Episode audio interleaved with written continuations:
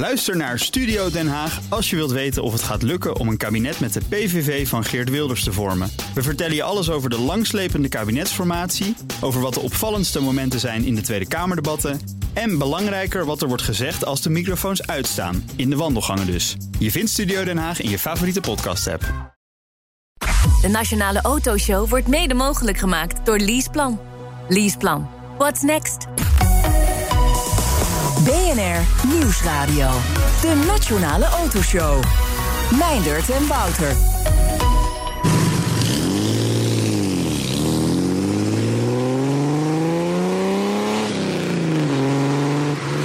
dat is even lekker beginnen. Hè? Ja, Ja, dat is in lijn. Ja, geluid hè, van de Datsun 240Z. Ja. Voormalige Renault-dealer Chris Visser... die eh, verzamelt, restaureert en verkoopt ze met zijn bedrijf S30 World. Jee. Dot World. Dot World, ja. Ja, hij heeft, eh, vertelt er straks veel meer over. Er- het, toch, het is niet wat je verwacht, zo'n hobby. Het is leuke auto's, hè? Ja. Daar niet van. Maar Nee, een beetje, ik denk, ondergewaardeerd in, eh, in Nederland en in Europa. Maar het is echt eh, heel gaaf. Maar gaan we het zo over hebben. Want eerst een heel serieus onderwerp natuurlijk. Hè. Autoschadebedrijven slaan alarm. Nieuwe auto's zijn complex. En monteurs weten vaak niet waar ze moeten beginnen om ze te repareren. Dat ja, moet meestal is gewoon een computer erop aansluiten, toch? Ja, precies. Gewoon alles vervangen. Nee, nee, maar ja, de sensoren en zo maakt het ingewikkeld. Ja, dat, ja, Dat is waar. dus Autotech Alliantie vindt dat er even wat actie moet komen... om goede mensen te gaan opleiden. Ja. En in de rijimpressie de nieuwe BMW M5 Competition. Deze auto is zo onwaarschijnlijk snel. Ja, 0 tot 100, 3,3 seconden. Ja. Nee, jij vindt het niks? Nee, fantastisch. Ja, mooi ja, ik 0 weet tot je, ik- 200 in 10,8 seconden. als ze luisteren van BMW Nederland, op zich willen wij allebei wel een jaartje M5 competition rijden, Ja. toch? Ja, vinden wij wel zeker. leuk. Allebei in het geel. En dan doen we. ja, dat vind ik dan, wel, oh, die ja. kleur die ik bij me had, vond ik ook wel Welke kleur had aardig, je hoor. bij je? Een rode. Een rode. Ja, ik kan even dezelfde naam, maar dat hoor je straks in de rij precies Oh, als het ja. goed is. Welke kleur rood precies? Een beetje oranje-roodachtig? Ja, je hebt de Valencia Orange. Was die Valencia Orange? Nee, volgens mij niet. Mi, mi, mignolet rood of zo? Ja, Mignon. Ze hebben heel veel verschillende kleuren. Filet mignon Ja, rood, zoiets. ja. ja. Goed, straks eh, hoor je daar meer over. Maar nu eerst eh, dit. De occasionmarkt draait op volle toeren... maar raakt net als de huizenmarkt oververhit. Ja. We gaan erover praten met eh, Tom eh, Corduwener. Hij is directeur van waardetaxatiebureau X-Ray. Welkom in de uitzending. Dankjewel. Eh, w- wat is er precies aan de hand? Ja, we willen allemaal een occasion rijden, blijkbaar. Ja, dat is eh, wel duidelijk. Eh, er, eh, er is ja, op dit moment als gevolg van de coronacrisis eigenlijk sprake van een enorme disbalans tussen, tussen vraag en aanbod. En dat resulteert in forse prijsstijgingen van gebruikte auto's. Maar, toch moet je dat denk ik even toelichten. Want eh, door de coronacrisis hebben we te veel vraag. Dat snap ik nog, hè, want ik wil ook niet meer in de bus zitten. Wilde ik al niet, maar... eh, maar is de aanbodkant minder auto's geproduceerd? Is dat de hoofdreden dat er zo eh, ook occasions zeg maar, schaars zijn? Ja, er zijn, er zijn een aantal redenen. De, de, de verkoop van nieuwe auto's loopt eh, eigenlijk sinds, eh, sinds vorig jaar al eh, fors achter. Vorig jaar werd dat veroorzaakt door, door het sluiten van de fabrieken. En dit jaar wordt het eigenlijk veroorzaakt door ja, een tekort aan, aan elektronische componenten, chips en processoren, waardoor de levertijden oplopen en ja, waardoor er gewoon eigenlijk te weinig auto's nieuw verkocht worden. En het moment dat er minder auto's nieuw verkocht worden, worden natuurlijk ook minder auto's ingeruild. En eh, terwijl de vraag naar gebruikte auto's wel enorm is. En eh, ja, dan krijg je eh, ja, gewoon een disbalans tussen vraag en aanbod. En dan gaan automatisch de prijzen stijgen. Ja.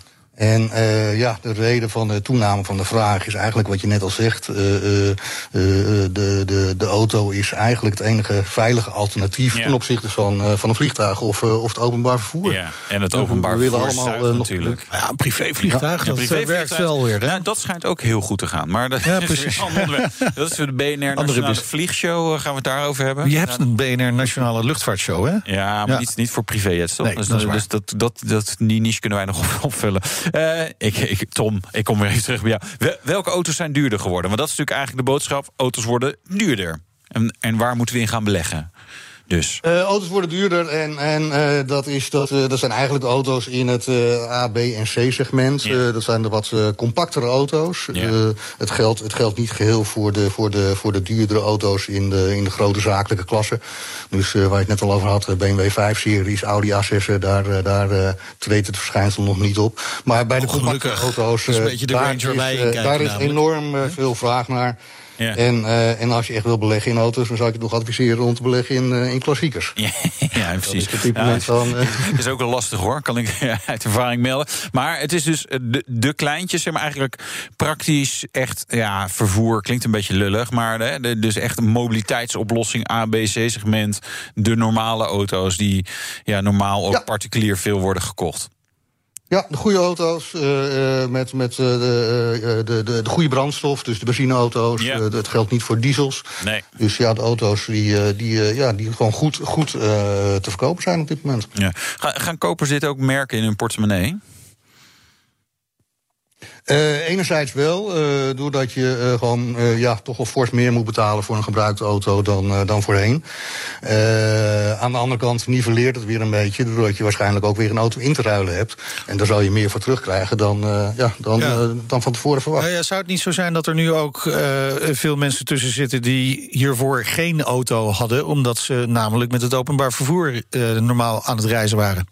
Jazeker, jazeker. De, de, er zijn veel meer mensen die, die een tweede auto kopen of een derde auto voor de kinderen.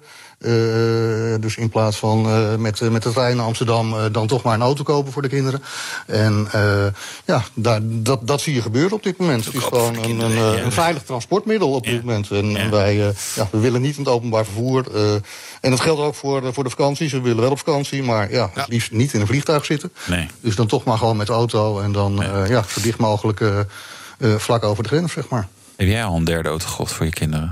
Nee, ik heb wel een derde auto gekocht. Ja? Ik kan wel zeggen dat het voor mijn kinderen is, maar die zijn vijf en acht. Dan moeten ze toch nog even wachten. Ja, Ja, precies. Ja, die van mij. Eh, eh, Tom, blijft dit aanhouden? En, en zo eh, hoe lang? Of zo nee, nou ja, nee, wanneer is het opgelost? Dus wat was een beetje het tijds, hè, de toekomstbeeld met, met prijzen en, en schaarste? Nou, vooralsnog uh, verwachten we dat het wel, wel een tijdje zal aanhouden. Uh, de, de, de levertijden op nieuwe auto's, dat, uh, dat blijft oplopen. Het uh, tekort aan, aan elektronische componenten, dat is voorlopig nog niet opgelost. Dus, dus dat verwachten we zeker tot, tot, ja, tot 2022 uh, dat, dat het zich door zal zetten. Ja, eh, kunnen we dit nou ook niet een beetje oplossen met gewoon de import van auto's? Absoluut, absoluut. In het buitenland is, uh, is er, uh, zijn de voorraden vele malen groter dan, uh, dan in Nederland. En uh, ja, dus dat is ook de reden waarom de import uh, zo enorm aan het stijgen is. Uh, we hebben vorig jaar uh, ja, bijna, bijna 250.000 auto's geïmporteerd. Zo. En, uh, ja, en dat blijft groeien. En dat, Zo is dat. uh, en dat is zeker een, een goed alternatief. Hartelijk dank, Tom Corduwener, directeur van taxatie waardetaxatiebureau X-Ray. Het autonieuws. Ja, en dan kom je bij de tank. Is je occasional duurder geworden? Kom je bij de tank? Is ook nog eens de benzineprijs omhoog gegaan? Ja, is uh, 2 euro als je, Ja. als je niet oplet, hè? Doe jij ook je ogen dicht bij het tanken? Of zeg je gewoon, ik stop bij 50 euro... en dan is het elke Ja, keer hetzelfde, Ik wat al minder... jaren voor een tientje. Dat kan nog net hier. Nee, dan kan ik hier niet eens meer mee komen met mijn auto. Nee, nou, wel grappig. Ik, ik gebruik wel gewoon een app. Ik hoef niet te noemen welke, maar ik kijk wel naar benzineprijs. Omdat er zit wel gewoon verschil. Ja. Ik, ik was naar het oosten afgelopen weekend. eh, en toen zag ik op de snelweg 1,99. Pom. En toen uiteindelijk in het oosten zag ik een, een pomp. Die zat ook een beetje tegen de Duitse grens. 1,68. Ja, die heb ik bij mij in de buurt ook. Dus je kunt ook bij mij in de buurt komen ik tanken. heb- ja, dat klopt. Nee, maar de, de verschillen. Bedoel, en dat is natuurlijk wel hè, op een eh, wat is het, 65 liter tank eh, van de, de Fumva, hè, die onverkoopbare auto die, die alsnog in waarde is gedeeld. eh ja, dat, is, ja, dat scheelt gewoon bijna, bijna 20 euro. Ja. Nou, dat vind ik dan wel de moeite, zeg maar. Zeker, zeker. Hè, voor een paar cent moet je niet omrijden. Maar nee, goed. Nee, het geldt helemaal als je een Ferrari onder je kont hebt, over het algemeen. De merk onthulde de 812 Competizione met een 6,5 liter. Ik ga er Duits voor praten, weet Ja. niet waarom. Maar Ja, het Italiaans, hè? Ja, Ja, het zijn, waren toch uh, bondgenoten. Vijf, eh, vijf, ja, als tijd geleden. Axis of Evil. Ja, ja, precies. we maken mooie auto's. Ja. Ja, V12. Ja, Ja, waanzinnig. Ze blijven wel lekker, eh, zeg maar, dit soort eh, speciaaltjes eruit poepen op eh, de 812 eh, gebaseerd. Maar ik hoorde ook van de Ferrari dealer van ja, maar die vraag is er wel. Dus ja, weet je, ik, ik, ja, weet je, dat blok, dat is echt wel fucking briljant, om het maar eens heel onnetjes te zeggen. Ja, het is gewoon een geniale auto. Ja, maximum toerental 9500 toeren per minuut.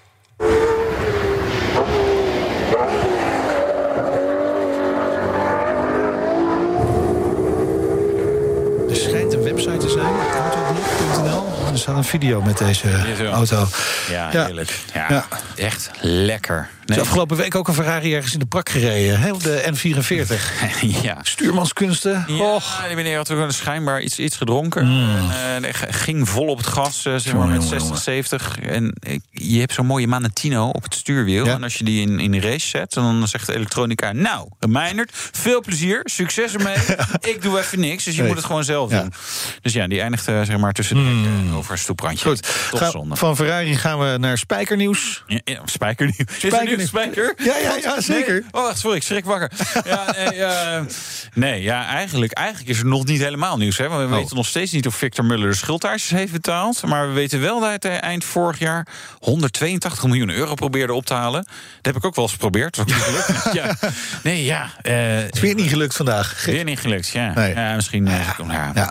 Ja, en hij blijft volhouden. En ik vind dat, dat, dat vind ik wel bewonderenswaardig. Ja. Ik hoop Ja. toch dat het nog gaat lukken een keer. Ja, nou ja, het wordt, nu wel heel erg vanuit de kelder iets proberen te, redden, te redden hoor. Ja, ja, en het is natuurlijk eh, de vraag wanneer die curator een keer. Doorbijt. Doorbijt, joh, ja. eh, nu is het echt. Oké, Dit is ook al echt goed. Eh, als die spijker eruit gaat, dan heb je weer ruimte in je huis. Voor bijvoorbeeld een Bugatti. Ja, Speciale Bugatti. Ja. Eentje waar je Ja, niet ja. heel ver mee komt. wel de goedkoopste Bugatti die je nieuw kan kopen. Dat dan weer wel. Eh namelijk een Nou? biljart. Is dat een biljarttafel of een pooltafel? Het lijkt me toch een pooltafel. Ja, pooltafel staat hier biljarttafel, maar dat leek me toch niet. Vrij exclusief wel weer. 30 exemplaren, hè? Dat is dan Ja. alweer veel voor Bugatti. wat is dan allemaal hetzelfde natuurlijk. Ja. Met logo's, Kost het dan? titanium. Als die de goedkoopste is. Ja, 300.000 dollar per stuk. En Oei. toch denk ik dat er gewoon mensen zijn die denken... ja, lachen. wil ik Doe. hebben. Ja, wil ik wil gewoon de hele lijn hebben. Ja, gewoon nee, alles. gewoon allemaal. Nou ja, weet je, we hebben mijn, eh, st- mijn stadgenoot eh, Michel Peridon. Ja. Die heeft natuurlijk, zeg maar, volgens mij bijna alle... Nou, niet waar, bijna alle Bugatti. Maar dan denk ik, ja, moet er wel bij. Ja, Michel, dit- dit- Nee, precies, moet gewoon. ja. Hij heeft een soort, soort halve herenclub. Dan komen wij Ja. een keertje langs om een Ja, potje te spelen. Lijkt me precies. hartstikke goed. Ik vind het heel Even met die keuder. Oké. De Nationale Autoshow. Het is wel simpel, zo'n poeltafel in feite. Hè? Want? Nou, gewoon ja, weinig elektronica. Dat is niet, waar, ja. niet ingewikkeld Nee, op elkaar. Nee, nee, nee. Zoals jij het door het doekje heen Er zijn stoot. vast nu, poeltafelmakers die heel boos worden. Ja. Dat het Ja, een ja. heel secuur werkje is. Ja, dat, ja, dat kan me voorstellen. Als je Denk ik natuurlijk een ook. goede hebt, dan is het een lijststenen blad. Hè? Ja, oh. dus dat is wel moeilijk. de kenner. Wat weet jij eigenlijk niet, Wouter? Ja. Nou, er zijn nog een paar dingen. Niet veel, maar... Nieuwe auto's zijn complex. Dat wist ik weet- ook al. Ja, dat wist je ook. en het personeel van de autoschadeherstelbedrijf is vaak eh, onbekwaam om ze Dat te repareren. onaardig, degene die dit dit heeft echt- opgeschreven. Dit heeft Nout opgeschreven. Hij heeft een hekel. Hij heeft iemand in gedachten volgens mij toen hij dit opschreef. Maar goed, eh, eh, dus ze, ze moeten meer leren en daar moet verandering in komen. Hè, vindt de Autotech Alliantie. En Hans Musters is voorzitter van de alliantie, waarbij eh, 19 bedrijven en eh, 100 vestigingen zijn aangesloten. Welkom, leuk dat je er bent. Dankjewel. In de studio. Eh, de, de sector bundelt de krachten, als het ware. Wa- Waarom is dat nodig? Nou ja, ik hoorde net onbekwaam. Dat is natuurlijk niet waar. Maar dat is leuk van oud. Maar eh, eh, nee, die, die autoschadesector is zeker wel bekwaam. Alleen eh, wat een beetje een punt is, is natuurlijk... eh, kijk, als jij eh, van plan was om in het verleden autoschade-reparateur te worden... Ja. Eh, dan had je te maken met een benzineauto en eh, met, met, met allerlei eh, standaardzaken die al jarenlang op de auto zaten. En ineens, ineens krijgt die auto zintuigen. Ja. Dan krijgt hij camera's, dan krijgt hij een radar, dan krijgt hij infrarood. En hij wordt elektrisch. En hij wordt verbonden aan 4G. Dus hij krijgt ineens software erin. Ja, dan ben je natuurlijk. da- toen jij anders. automonteur werd. Had je natuurlijk nooit gedacht dat die auto zo zou worden. En eh, ja, wat we eigenlijk nu aan het doen zijn, is eh, wij proberen gewoon die techniek van die auto nu bij te kunnen houden. Want die gaat zo vreselijk hard. En daar kunnen, kunnen wij allemaal niks aan doen. Maar ja, eh, die ontwikkeling gaat gigantisch. Ja, aan de andere kant, het radarsysteem is ook wel eind jaren 90 was er al. Hè, een connected car ook. volgens mij die 5-serie die ik heb, die heeft ook al, die is uit 2011. Dus ja, het, het is er ook al wel lang. Alleen zitten we nu in een soort versnelling dat het in veel auto's komt, denk ik. Dat dat, dat het, het grootste issue is. Nou ja, weet je wat, wat misschien nog veel belangrijker is? Kijk, we hebben natuurlijk nu een auto die kan zien, die kan kijken, die, die kan reageren op het, op het verkeer. Maar eh, wat nog veel eh, aparter is, hij grijpt in. Ja. En dat is natuurlijk nog nooit geweest. Een auto, kun je zeggen, die denkt zelf. Die denkt, nou ga ik remmen, want er staat een kind op de weg. Of nu moet ik remmen, want het stoplicht is rood. En dan krijg je natuurlijk hele andere situaties. Ik heb eh, van Volvo gezien eh, hoe je dan, hoe, je dan eh, hoe, hoe die, die camera's allemaal werken. En dan zie je bijvoorbeeld dat de een let op de stoeprand, de ander let op, let op de voorligger en de ander ligt op de achterligger enzovoort. Dus ja, die auto had alles in de gaten.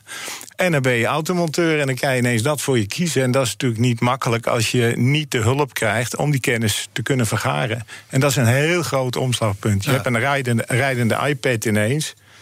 Eh, een rijdende iPad. Maar het vervelende is van die rijdende iPad. We hebben het met de telefoon ook gehad, natuurlijk, met, eh, met de iPhone. Maar eh, is dat in die iPad zit ook een mens. Ja. En dan heb je het over veiligheid.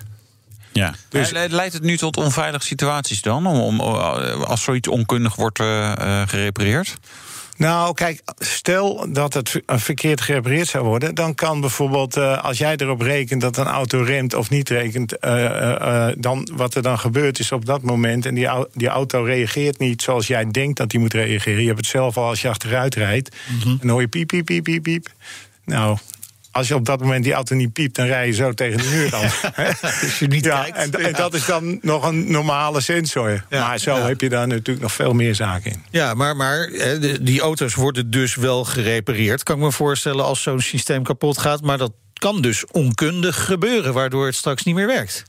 Ja, eh, kijk, een voorbeeld. Er is een heel leuk filmpje op YouTube, moet je, moet je maar eens opzoeken. Dat gaat over een, eh, een Mercedes. Ferrari op de N44. Ja. Maar nee. Nee, maar die, die heeft een infraroodcamera. en die rijdt op een provinciale weg. En die gaat ineens langzamer rijden. In de dimlichten zie je helemaal niks. Maar op een gegeven moment eh, zie je ineens daar in het licht een schaap op de weg staan. Die auto had hem al gezien. Ja, ja, ja. Jij nog niet. Ja. Maar wat gebeurt er nou als die camera een beetje naar rechts staat? Ja, dan Dus, ziet hij het schaap niet. Nou, maar wat zou hij dan zien als er een schaap in de wei staat? Ja, dan zou die ook stoppen, ja.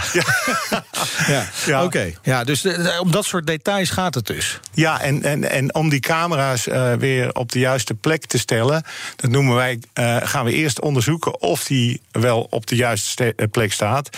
En dat heet dan kalibreren. Ja.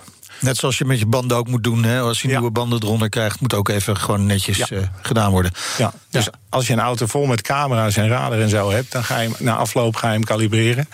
Dan moet je hem ook altijd digitaal uitlijnen, zoals het heet. Want hij moet wel recht staan, anders kan je hem niet, eh, niet goed meten. En eh, daar is nu ook, hebben wij samen met Arno van der Steen van het Han Automotive. En, eh, en een groep leerlingen zijn een onderzoek aan het doen. En dat doet het Han eh, Automotive naar ADAS APK in de komende jaren. Dat doen we gezamenlijk met onze leden. En onze leden zijn heel veel grote dealergroepen, en, en maar ook heel veel onafhankelijke leden, zoals eh Sterren van Mossel, eh, Lauwman. Ja, dat zijn niet de kleine jongens in ieder geval. Nee, maar ook onafhankelijke, Ja, kleinere precies. bedrijven Ja, hoor, die allemaal heel graag willen doorgaan en investeren in de toekomst. Ja, maar, maar dan willen jullie dan een soort APK hier voor dit soort systemen? Nou, er is nu een onderzoek van het Han Automotive... waarin ze dus ADAS APK gaan onderzoeken... om dan te kijken... aanstaande maandag hebben we een bijeenkomst... bij een bedrijf Den Elsen in... in Gorkum, en daar komen zij ook. En dan gaan we kijken hoe we eh, in dat onderzoek ook een advies kunnen uitbrengen. Maar dat gaat het Han Automotive doen. Over hoe je om moet gaan met ADAS APK. Zodat je elk jaar een auto kan controleren. Dat is natuurlijk anders dan de oude APK. Want wat Ja. je gaat doen, is dat je die camera's en die radar enzovoort gaat checken. Of die veilig is, Ja. of ze goed staan. Nou, het is gewoon een loodje trekken hè, aan het begin van de dag. Welke monteur is de testdummy? En dan eh, met die Volvo of Mercedes gewoon vol gas erop af. Ja, als die niet remt, dan was Ja. die niet goed. Ja, heb je weer een vacature. afgekeurd. Ja, en weer een vacature. Ja. Nee, maar, maar dat, ja, het is leuk dat je dan een soort APK daarvoor hebt. Maar dan heb je nog steeds niet het personeel Nee, die eh, in staat is om dat allemaal te doen. Nee, weet, weet je wat nou heel leuk is? Je hebt, je hebt enorme goede vakmensen nu in de schadewerkplaatsen... die auto's goed kunnen herstellen. Ja, met, inderdaad, en die komen dan ineens, eh, Ja. eh, zoals nu al die nieuwe Chinese modellen... dan komt er ineens een Chinese auto naar binnen en denk je... oh, help. Oh, help. Waar waar ga ik onderdelen Google, vandaan Google? Translate. Dat is volgens mij sowieso het eerste probleem. Maar ehm, is het eh, niet een kwestie van, van bijscholen? Of, of is, is de gemiddelde schadehersteller eh, ja, dan net, net niet geschikt daarvoor? Om gewoon in, een- in een, in even, even de bijspijkersessie... even alle aandachtsafkortingen leren en eh, gaan met die banaan. Nou, het, het probleem is gewoon dat we tekort aan kennis hebben en tekort aan, aan informatie. En wa- wat je dan eigenlijk ziet is dat je een hele mooie waar geen water in zit. En het water is de kennis. En wat je ziet gebeuren is dat eh, die auto zich zo verschrikkelijk hard ontwikkelt. Dat je ook niet kan verwachten van opleidingsinstituten en, en, en, en schadebedrijven dat ze dat heel snel kunnen bijhouden. Dus wat wij als taak zien van de van, eh, van Autotech Alliantie is dat wij willen helpen om die opleidingen op elkaar aan te laten sluiten, maar ook op een hoger niveau te brengen. En daar hebben we de hulp van de autofabrikanten nodig. Ja. Want wij hebben één missie. Eh, wij willen veilig en kwalitatief repareren volgens de regels van de autofabrikant. Ja. Want die Ja. autofabrikant maakt die auto en die bepaalt hoe je hem weer moet repareren. Ja. Ja, maar als je dan nu zegt opleidingen, en dan eh, zeg maar, eh, dan moet iemand die zit nu nog eh, op een middelbare school, gaat dan naar een technische opleiding. Ja, dat duurt dus gewoon te lang. En over vijf jaar is die een junior schadehersteller of zo. Dus dat duurt eigenlijk te lang. Ja. Toch? ja, want die techniek die gaat iedere dag omhoog. Ja. Dus dat is ook de reden waarom we gezocht hebben naar een oplossing. We hebben in eerste instantie gezocht naar, naar opleidingen die natuurlijk dit soort auto's in basis aankonden. Daarnaast zijn we ook met autofabrikanten en importeurs. En, en, en die grote dealergroep aan het praten hoe we dat met die auto's kunnen oplossen. We kunnen nu auto's, daar hebben we nu een plan voor, om modellen naar, naar hogescholen te brengen. Om te laten onderzoeken en daar reparatieplannen op te zetten. Dat doen we ook weer, on- onder andere met de Han Automotive. We zijn aan het kijken. eh, eh, er zijn, wij zijn absoluut niet commercieel. Dus we zijn eh, een vereniging die alleen maar voor de veiligheid en de kwaliteit is.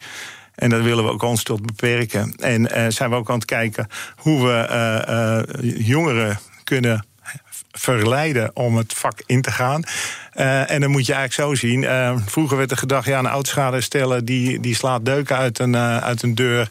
En die, eh, en die spuit een auto. En eh, dat is nog steeds zo trouwens. Want dat, niet, dat, dat Moet verandert op een aantal punten niet.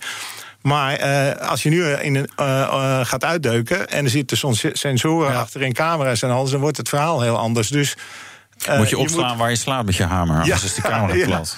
Ja, dus je moet ten eerste moet je daarvoor opgeleid worden. Wil je dat?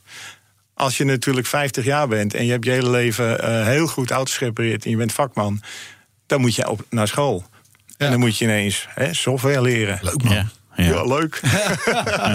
En je moet Engels leren. Want ja, die websites van de autofabrikanten zijn soms in, in, Ja, in of, andere of misschien taal. wel Chinees zelfs. Ja, maar hoeveel, hoeveel, hoeveel van eh, deze mensen hebben jullie nodig?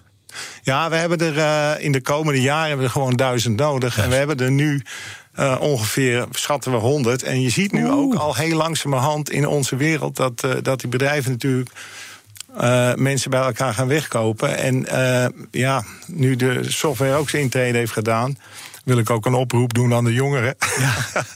Eh, jongens, kijk eens en meisjes, kijk eens naar dit leuke vak. Want die auto, die rijden een iPad, is veel interessanter als je denkt. Want je hebt namelijk ontzettend veel software in die auto. Er zitten schermen in. Er zitten allerlei soorten mooie geluidjes en eh toetertjes en belletjes aan. Eh, hoogwaardige technologie. Maar, maar ja, misschien eh, heeft de autobranche ook wel te maken met een imagoprobleempje op dat vlak. Dat klopt. Ja. Maar dat is natuurlijk hard aan het veranderen. Het enige jammer is. En dat, kijk, we kunnen hier niemand de schuld van geven. Want die enorme ontwikkeling aan die auto is natuurlijk ook hartstikke leuk. Ja. Want je ziet gewoon dat die zo mooi en technisch wordt. Alleen eh, we missen de kennis. En ook een autofabrikant is natuurlijk geen opleider, is geen school. Die maakt die auto, zet hem op de weg. En dan willen ze vaak nog wel begeleiden. Er zijn best wel eh, merken die daar heel goed in zijn om dat te begeleiden. Ja, maar nou, nou, nou, nou komt dat wel goed. Hè, want je hebt nu deze oproep gedaan. Dus de, de, de opleidingen stromen binnen na Yes. vandaag. Hè, dat, dat kan niet anders. Maar, maar je hebt dus ook die autofabrikanten nodig om mee te werken. Je, je hebt straks dus de mensen die het kunnen. Maar je hebt ook nog die kennisstroom nodig vanuit die fabrikanten. Werken die wel mee hieraan? Nou, er is iets heel raars aan de hand uh, in, in, in de wereld van de, van de autofabrikanten en, en in de autoschadeherstelwaarplaatsen. Daar was altijd een grote afstand. Uh, er werd wel uh, in het onderhoud werd wel veel opleiding gegeven. En dan zie je ook in het onderwijs, dan heb je tot en met niveau 6 onderwijs voor onderhoud. Voor schade heb je maar tot en met niveau 3. Maar je moet eigenlijk veel hoger hebben. En dus zijn we dat nu ook aan het combineren. En, en, en wij vragen ook aan die autofabrikanten: alsjeblieft, help ons. En we zijn ook in, con, in contact met uh, importeurs. We willen het helemaal doen voor, voor, volgens jullie regels. Ja. Maar help ons aan die kennis van die auto. En er zijn er ook uh, heel veel van deze grote dealergroepen die we hier hebben. Uh, die ook hebben gezegd: Broekhuis bijvoorbeeld ook een heel grote uh, dealer die ook zeggen van ja, wij, uh, wij, gaan, uh, wij gaan jullie helpen.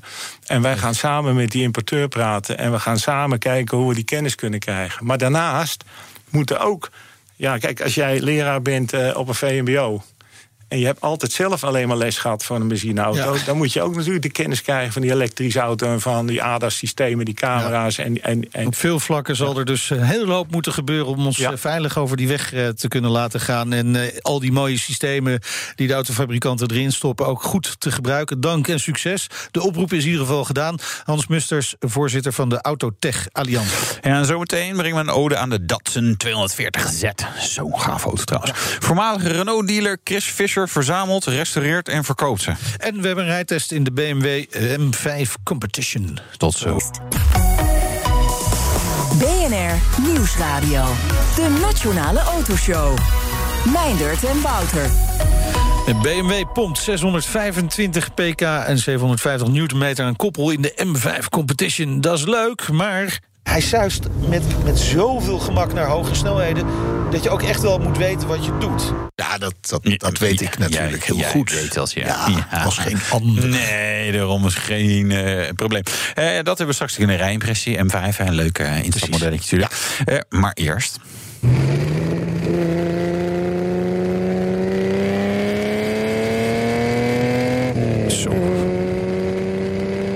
ook wel mooi. En destijds echt snel. Heel 35 mooi. jaar lang was Chris Visser Renault-dealer.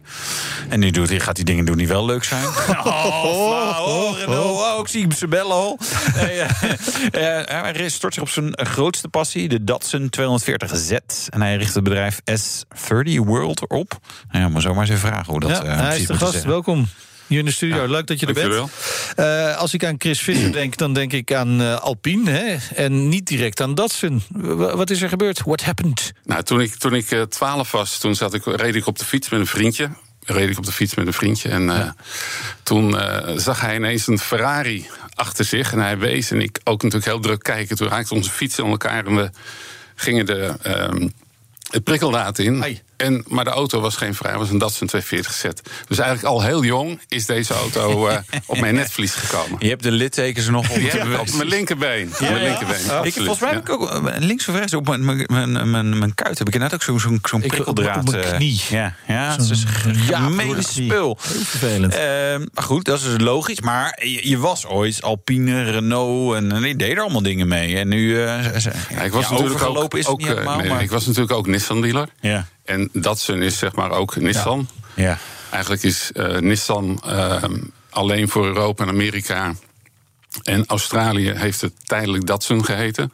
Tot ze zeker wisten dat ze een goed product hadden. En uiteindelijk is het ook gewoon Nissan geworden, net zoals het in Japan heette. Maar uh, om geen gezichtsverlies te hoeven lijden als het fout zou gaan, hebben ze dat zo genoemd. Ah, oké. ja, mooi, mooi, is dat. Uh, maar, maar geen Alpines meer dus? Jawel, ik heb, oh. zeker, ik heb zeker nog Alpines. Vind ik ook een hele mooie auto. Alleen, um, ik stopte met mijn uh, job als CEO van de VKV-groep. En um, ja, dat is gewoon dat is een super vette job. Dat is eigenlijk een van de gaafste jobs die je kunt voorstellen. En ik heb het ook altijd met ontzettend veel plezier gedaan. Alleen ik heb een keuze gemaakt om gewoon daar niet zeg maar, in te overlijden. Dat ik denk van, ja. ik wil nog andere dingen gaan doen. En uh, dan heb je gewoon iets nodig waar je, gewoon heel, waar je jezelf helemaal in kwijt kunt. En ja. ik heb eigenlijk die, die 240 set. Ja, ik was zeggen, in bloemschikken of uh, kookworkshops voor helemaal niks. Moest nee, maar ik, ik, heb, wat, ik, wat ik heb gedaan, ik, ben, ik heb, heb die auto's beet gepakt. Ik ben ze uit elkaar gaan halen. Ja. Ik ben naar Japan gevlogen, ik ben naar Amerika gevlogen. Maar eigenlijk met heel, heel de scene rondom die auto heb ik kennis gemaakt. En ehm ja, ik steeds meer dingen gaan doen. En het was uiteindelijk eerst mijn plan om in Nederland die auto's te gaan restaureren. Alleen ehm, de manier waarop ik dat zou willen, dan zou het meer dan 200.000 euro per auto kosten. Ah ja. En ja, dat, dat ging niet werken.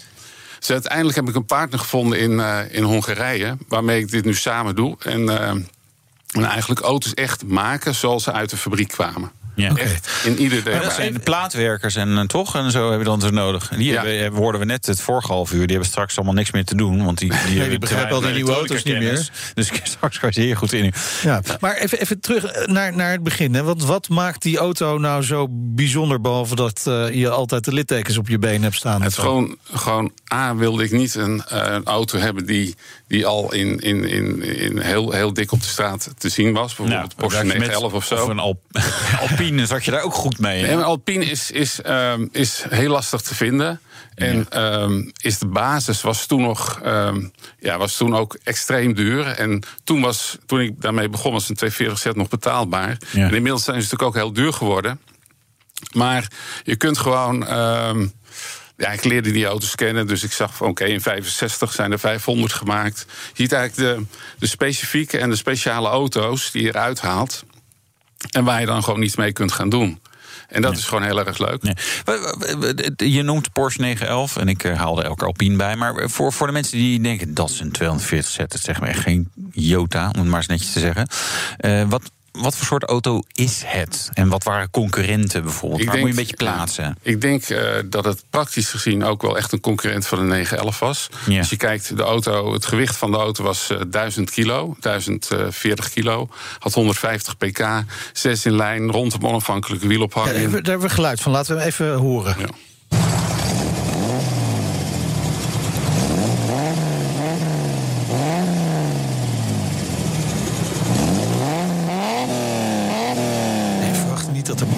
250 pk uitkomt, hè? Als je dit zo hoort. Nee, maar deze auto die zal waarschijnlijk ook 250 pk Oké. Eigenlijk, het gave van die auto is dat het een homologatiespecial was eigenlijk. Ja. Dus in Amerika, ehm, als je zo'n auto kocht, dan reed je hem gewoon de brug op. Dan ging je naar de dealer, dan haalde je verstelbare veerpoten. Je haalde betere remklauwen. Je haalde een andere nokkenas, een andere vijfbak. En ja, je ging los met die auto. Ja. Ook om eh, eh, races dan circuit of voor gewoon eh, op, Ja, op- ja. ja. Ja. In, eigenlijk moet je zien dat de marketing van een 240Z... en ook van de Nissan Fairlady Z in Japan... eigenlijk dezelfde auto... bestond eigenlijk alleen maar uit races en rally. En in 19, van 70 tot eind 70 hebben deze auto's eigenlijk in Amerika... gewoon echt alles gewonnen wat ze konden winnen. ja. Ja, dat is echt eh, Ben jij vaak op het circuit te vinden? Te weinig. Te weinig. Nee, ik weet het is grappig. Ik had het met Nauter over dat ik was hier tegengekomen al een paar jaar Ja. geleden. Ik dacht, oh ja, ja. Te weinig, te weinig. Ja, ja dat is- geldt ook voor iedereen. Weet je, wanneer kocht jij je eerste 240Z? In 2008. 2008. Ja, dat is eh, Ja. 13 jaar geleden. Wat, Te laat? Of had je het al eerder moeten doen? Nee, nee, op zich, op zich eh, in principe moet je natuurlijk pas een auto kopen als je heel veel ervan af weet. Ja. Dus ik, ik ben Ja, gewoon. dat is ook wel saai hoor. Dat is ook, je moet soms gewoon verblind in. Ja, oké, oké. Maar ik ben, ik ben gewoon wat van die auto's gaan kopen. En uiteindelijk, ja, eigenlijk eh, gezegd van oké, dat, dat vind ik interessant. En dat is interessant of dat wordt interessant. En ehm, dat zijn eigenlijk de lichtste auto's. De eerste bijvoorbeeld, de homologatie, de via, eh, via homologatie van 1969 van die auto was 930 kilo. Dus gewoon echt een hele lichte auto. Dus, ehm, en in die zin, en wat ik nu, wat we, waar we nu mee bezig zijn, is een project om eigenlijk een ultieme eh, S30 te, te, te bouwen. En S30 is eigenlijk het onderdeeltje van het chassis-nummer... wat al die auto's van 69 tot 78 met elkaar delen. Oké. Dus als je S30 ziet staan, dan is het een 42 set. Ja, of een 280 of een, iets, iets wat daarop die- blijft. ja. Maar, maar je kocht dus in 2008 je eerste exemplaar. Dat impliceert dat je er meer hebt. Hoeveel heb je er inmiddels? Nou, eigenlijk eh, ja, een, een aantal die ik, die ik zelf wil houden. Ja. En bedrijfsmatig eh, hebben we misschien wel 50 projecten of zo. En we hebben een, eh, een snelheid van 10 projecten die we per jaar doen. Met de huidige capaciteit die er, eh, die er in Hongarije is. Ja. En is er nog één, één die je dan wil houden die echt heel bijzonder is? Nou, ik heb, ik heb ehm, ook bijvoorbeeld, we hebben chassis nummer 22, we hebben chassis nummer 23. We hebben ons echt gefocust op hele vroege auto's. En één zo'n hele vroege auto, die, die houd ik zelf.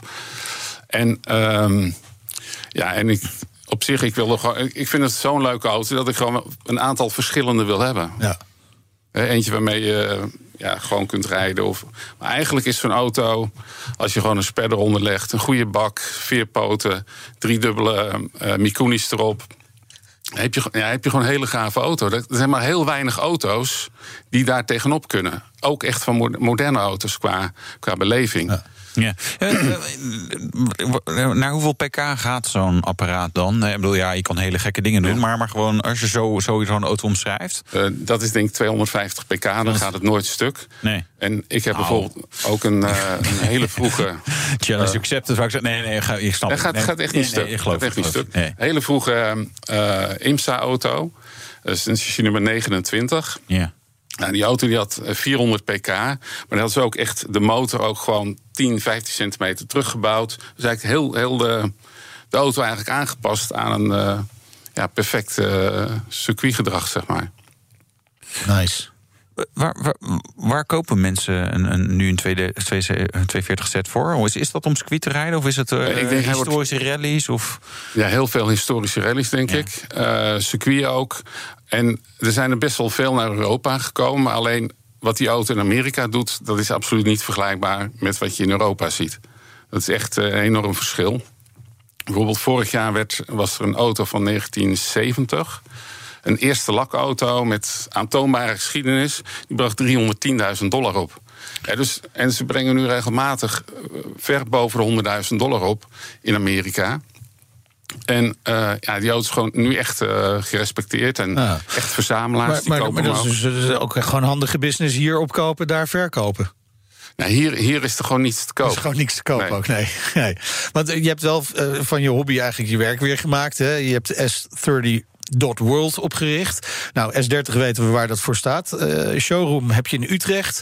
Maar er is ook een bedrijfsonderdeel in Budapest en Hongarije. Daar, Ja. daar, dat is de plek waar ze de auto's restaureren. Ja, daar gebeurt het eigenlijk. En eigenlijk steeds meer. Omdat ik ja, ook. ook ehm, kijk, het was voor mij gewoon het doel om iets gaafs op te zetten. Waar ik dingen mee zou kunnen doen. Maar wat ik daarna een beetje los zou kunnen laten. En dat ben ik nu wel aan het doen. Alleen ik ga één keer, ja, één keer per maand of zo naar Boedapest om ja, te kijken, te helpen. En ik probeer ook gewoon nieuwe dingen te bedenken. We zijn op dit moment bijvoorbeeld bezig om een, eh, om een hele speciale lightweight auto te maken. En hebben een, een motor in die, eh, waarvan het blok, wat standaard eigenlijk van, eh, van gietijzer is, Ja. is van aluminium. Ja. En, die, en die heeft een doel van 10.000 toeren per minuut. Dus ik wil eigenlijk gewoon in die auto de beleving creëren wat je ook in een moderne auto kunt hebben. Qua, ja, Is, is dit het project S30 Zero? ja, ja. Ja, ja, oké. Maar, maar wa- waarom doe je dat? Want dat gaat toch wel een beetje eh, weg van wat de auto was. Nee, maar, dat, ja, maar ik, ik denk dat je eerst gewoon zo'n auto moet leren. Dat je echt weet wat die auto is. Ja. Nou, we hebben nu bewezen dat we dat hebben gedaan. Dus we vinden dat we nu ook onze eigen eh, S30 mogen maken. Ja, oké. En dat, dat gaan we dus ook Je, doen. je verbetert de auto gewoon. Anders. Ja, anders. anders, anders. Ja. En hoeveel blijft er dan nog standaard als je, als je zo'n traject ingaat? Ehm, eigenlijk alleen het eh, differentieel, denk ik. en, eh, ja, en, Ja. ja, er komt gewoon een eh, Via kooi in, eh, Via tank. Gewoon eigenlijk, hij wordt ook veiliger gemaakt. En ehm, ja, de, de Shell eigenlijk ja, nog. Carrosserie nog Ja. wel, ja. ja. Als ik een eh 240 Z bij jullie zou willen kopen, hè, mooi gerestaureerd. eh, we hadden net allemaal bedragen vlogen over de tafel. Eh, wat kost dat ongeveer, grosso modo, om en nabij? Zullen ongetwijfeld wat verschillen zijn tussen vroeger Het heeft een beetje met chassis te maken, maar tussen de eh, 130 en 170.000 dollar. Zo. Eh, Hoe groot is die markt? Dan vraag ik me dan bijna af voor in. In Europa, Ja? is, in Europa is die markt er bijna niet. Nee. Tenminste, die, deze auto is in Europa gewoon ja, niet gewaardeerd. Nee. Eh, en, maar in Amerika, eh, ook serieuze verzamelaars en eh, mensen die een collectie hebben, die beginnen ook allemaal 240's te kopen. Ja. Dus die houden eigenlijk dat prijsniveau Maar het wordt een stand. gezellig clubje dan hier eh, in Europa. Je hoeft niet heel veel taart te kopen als je met elkaar komt.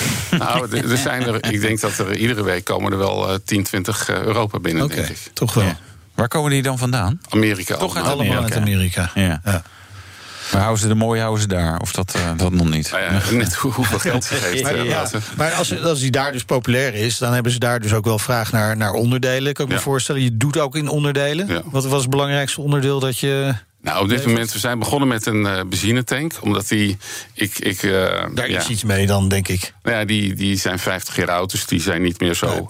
A, fraai. En B, uh, van binnen ook natuurlijk rommel erin. Ja. Dus die zijn we, zijn we gaan maken. Is eigenlijk als een, een geintje begonnen. En inmiddels hebben we ook een, uh, eigenlijk een storage in de Verenigde Staten. En daar gaan nu ook andere onderdelen naartoe. En die distribueren dat over uh, Noord-Amerika. En vanuit Nederland gaan naar de rest van de wereld, naar Japan en naar Australië en ja, overal naartoe. Het is eigenlijk, ja, het is gewoon, het is, het is gewoon een bedrijfje geworden. Ja, ja. Dus, ja. ja cool. Gaaf. Dus, en verder ontwikkeling, want als je dan de motor gaat aanpassen, ja, misschien is dit wel echt vloeken in de kerk hoor. Maar denk je ook na over elektrificering? Ja, omdat die, ja, nee, die body die we nu bouwen. Dat is eigenlijk een, een hele degelijke, sterke body. Waar je gewoon heel veel vermogen in kwijt kunt. Ja. En uh, je ziet wel hier en daar uh, elektrische auto's, een Porsche 356 met. Maar ja, dat vind ik eigenlijk als we het doen, dan moet zo'n ding gewoon ook 600 pk hebben. En dat, ook, dat moet je ook ja, echt ja. kunnen gebruiken. Ja. En dan moet het ook een leuke auto zijn. Dus dat is het doel. En als dat niet kan, dan gaan we het ook niet doen. Maar deze, deze carrosserie die we eigenlijk bouwen, die basis, die, die kunnen we daar gewoon voor gebruiken. Nou, eh, ik word wel steeds benieuwder daarnaar. Dus, eh, wanneer is die klaar? De, eh, die eh, S30 Zero? Wat is Ik denk eind volgend jaar. Eind omdat ehm, ja, we, we gebruiken eigenlijk de beste, de beste componenten die er zijn. Eh, de meest lichte dingen. Bijvoorbeeld voor, een, voor de uitlaat gebruiken we hetzelfde materiaal als je voor een Formule 1 motor Ah, ja. gebruikt. Kijk, wij vinden dat zo'n Datsun die verdient gewoon een hele goede behandeling. Dus daar, daar gebruiken we gewoon echt de, de beste spullen voor. Als die af is, dan nodigen we je heel graag uit. En dan daag ik je ook uit om ermee hier naartoe te komen. Nou, dan, dan moeten we dat eigenlijk ergens anders doen. Want eh, hier lijkt me dat een beetje. eh, Saai. Ja, oké. We Nou, maken er iets moois van. Daar maken we iets moois van. Dit is het geluid nog even. Lekker toch? Mooi.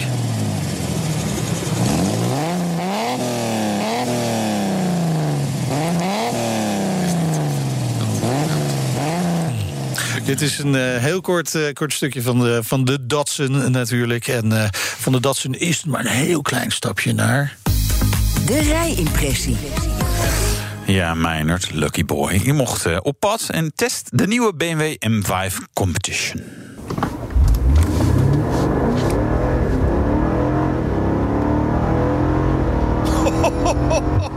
Deze auto is zo onwaarschijnlijk snel. Echt niet normaal. Het is echt een waanzinnig gevoel. De kracht die er vrijkomt als je het gaspedaal indrukt. Echt diep indrukt. Echt ongelooflijk. Het is natuurlijk ook precies wat je verwacht hè, van een M5. Een BMW M5 en dan helemaal met de toevoeging Competition. Moet het overigens wel doen met dezelfde 4.4 liter twin turbo V8 uit de gewone M5 tussen haakjes. Maar de Competition heeft dan nog eh, 25 pk'tjes extra. Waarmee het totaal op 625 komt met 750 newtonmeter. Net als zijn iets zwakkere broertje. Er zijn trouwens nog wel een paar andere dingetjes verschillend. Maar dit is toch wel het meest in het oog springende verschil.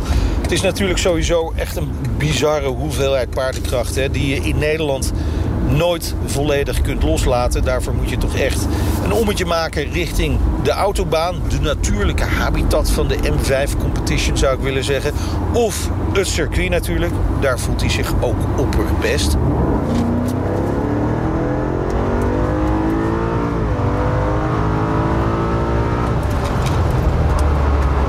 Nou, nog wat cijfertjes doornemen.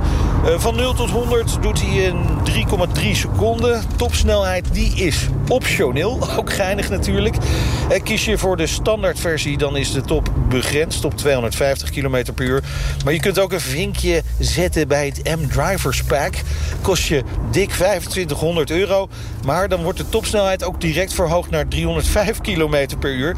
En zou me niet verbazen als die stiekem nog wel ietsje hoger ligt. Hè, als extra service krijg je daar trouwens ook een eh, circuittraining van BMW Driving Experience bij. kan geen kwaad met zoveel vermogen in je handen. Hij, hij zuist met, met zoveel gemak naar hoge snelheden... dat je ook echt wel moet weten wat je doet. Zeker als je een van de M-standen kiest... met een van die twee verleidelijke rode knopjes boven op het stuur... Het verschil tussen de twee is voornamelijk dat je bij standje M1 nog vierwielaandrijving hebt met uh, focus op de achterwielen. Bij M2 gaat het allemaal echt naar de achterwielen. Nou, je moet dan wel echt op je stuurmanskunsten kunnen vertrouwen, want de auto vindt het geen enkel probleem hoor om je een beetje het lastig te maken. Als je dan even de ruimte hebt, is het ook gelijk wel heel erg leuk. Het is tegelijkertijd ook weer geen auto waar je enorm klotsende oksels van krijgt door het harde werken. En die onwaarschijnlijke prestaties zet hij ja, met zoveel gemak op de weg... dat je lang niet altijd het gevoel hebt dat je met 625 pk te maken hebt. Zeker als die in zijn meest comfortabele staat... dan is hij ook echt wel behoorlijk comfortabel. Komt misschien ook wel een beetje door het geluid. Of misschien wel het gebrek aan geluid. Hè? Voor een V8 met zoveel vermogen klinkt hij gewoon eigenlijk een beetje ingetogen. Je kunt er bewondering voor hebben hè, dat ze de motor en de auto zo stil hebben gekregen... dat ze de, de boksen nodig hebben om een beetje motorbeleving te creëren. Eigenlijk is het gewoon zonde. De M5 en zeker de Competition, wil je gewoon heel veel van horen. Het is dan ook gelijk wel een van de weinige echte minpunten van de M5 Competition. Hij zit zo goed in elkaar, stuurt waanzinnig strak. Vierwielaandrijving is gewoon intelligent in elkaar gezet. De four-wheel drive sportstand is bijna perfect. Zo gemakkelijk beweegt hij over het asfalt... dat je vergeet dat de M5 Competition bijna 5 meter lang is... en uh, bijna 1900 kilo weegt. Dat heeft trouwens ook wel met uh, de optionele keramische remmen van deze versie te maken. Die zijn echt gewoon heel, heel, heel erg goed. Fijn om te weten als je hem een keer echt gaat testen. Nou, over testen gesproken. Als je de M5 Competition overweegt... dan zou ik wel even een testritje maken in het gebied waar je normaal ook rijdt. Hij is voor een super sedan best wel heel comfortabel... maar toch ook weer wat harder afgesteld dan de tussenhaakjes gewone M5. Dus heb je wat hobbelige wegen in de buurt dan zou ik toch gewoon die laatste overwegen. Heb je ook meer dan voldoende lol aan... en je nieren blijven gewoon zitten waar ze horen... In alle andere gevallen kies je, denk ik, voor de competition. Kost je maar 9000 euro meer. En je was toch al flink met geld aan het smijten. Want de vanafprijs gaat richting de 175.000 euro. Deze versie met al zijn opties komt boven de 2 ton uit. Ja, en als we dan toch met een adviesje bezig zijn... de kleur van deze M5 Competition is Motegi rood. Gewoon doen. Gewoon doen.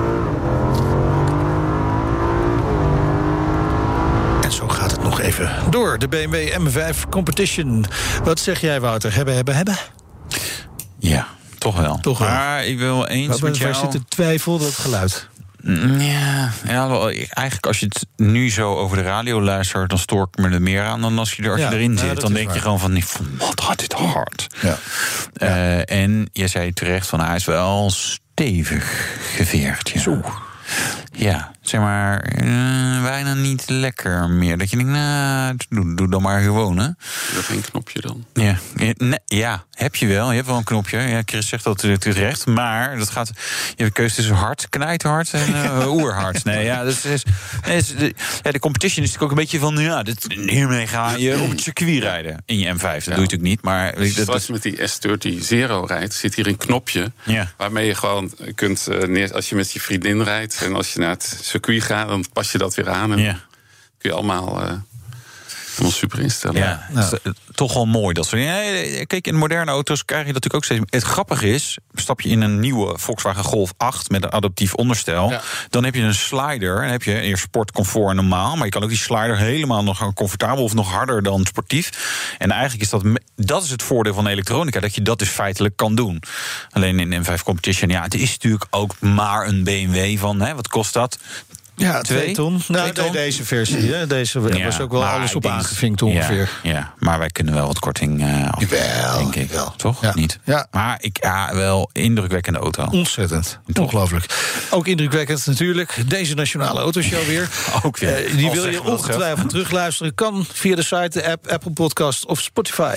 Abonneren maar natuurlijk. Hè. En eh volg ons Twitter, Facebook, Instagram. Doen we dat ook? Nou, Ja. Leuk zeg. Ja. Zeker. Ik ben Meijnerd Schut trouwens. En ik ben Wouter Karsen. Oh, leuk. Ja. Tot uh, volgende week dan, Wouter. Ja, tot volgende week, Meijnerd. De Nationale Autoshow wordt mede mogelijk gemaakt door Leaseplan. Leaseplan. What's next?